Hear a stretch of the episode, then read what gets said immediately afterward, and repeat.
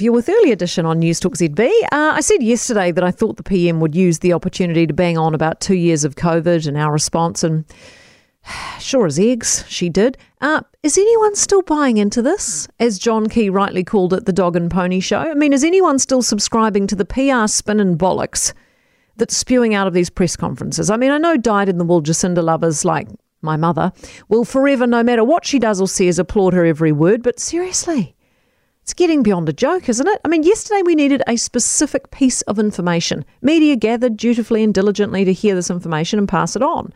Radio stations paused programming to live stream it. Newspaper websites ran it live. What we wanted and needed was the info. Two minutes worth of info. What we got instead was a self indulgent, almost half hour monologue of the Labour Party patting itself on the back. It's taking the piss, isn't it? I mean, since when do media tolerate this? Why do we acquiesce to it? I mean, this government has taken so many liberties with the simple tradition of the press conference. They've turned it into a vehicle for electioneering and spin that's frankly intolerable.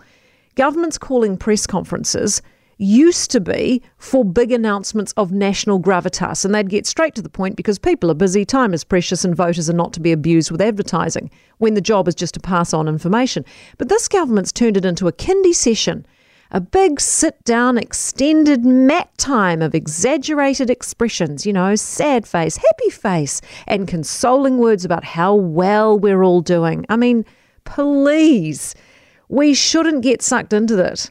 What would happen if no media turned up? You know, there was no live stream, no cameras, no microphones. They were just forced to put out a press release. That'd focus the mind a bit, surely. But we've given them this platform, which they continue to abuse, and we just sit there and take it.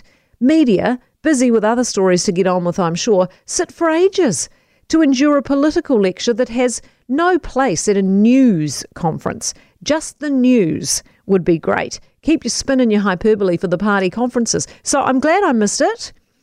I did hear about it all afternoon, though, from people who sat through it. The upshot They've ditched everything basically the mandates, the passes, the gathering size limits outside, the scanning in, the whole lot's out the door.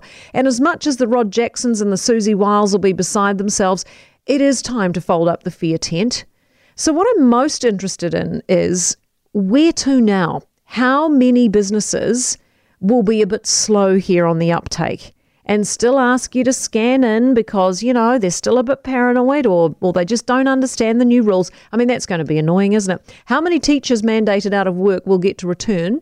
How many hairdressers? How many truck drivers? Will we see the staff shortages in those areas get addressed or have they already bailed off into other professions or worse, overseas?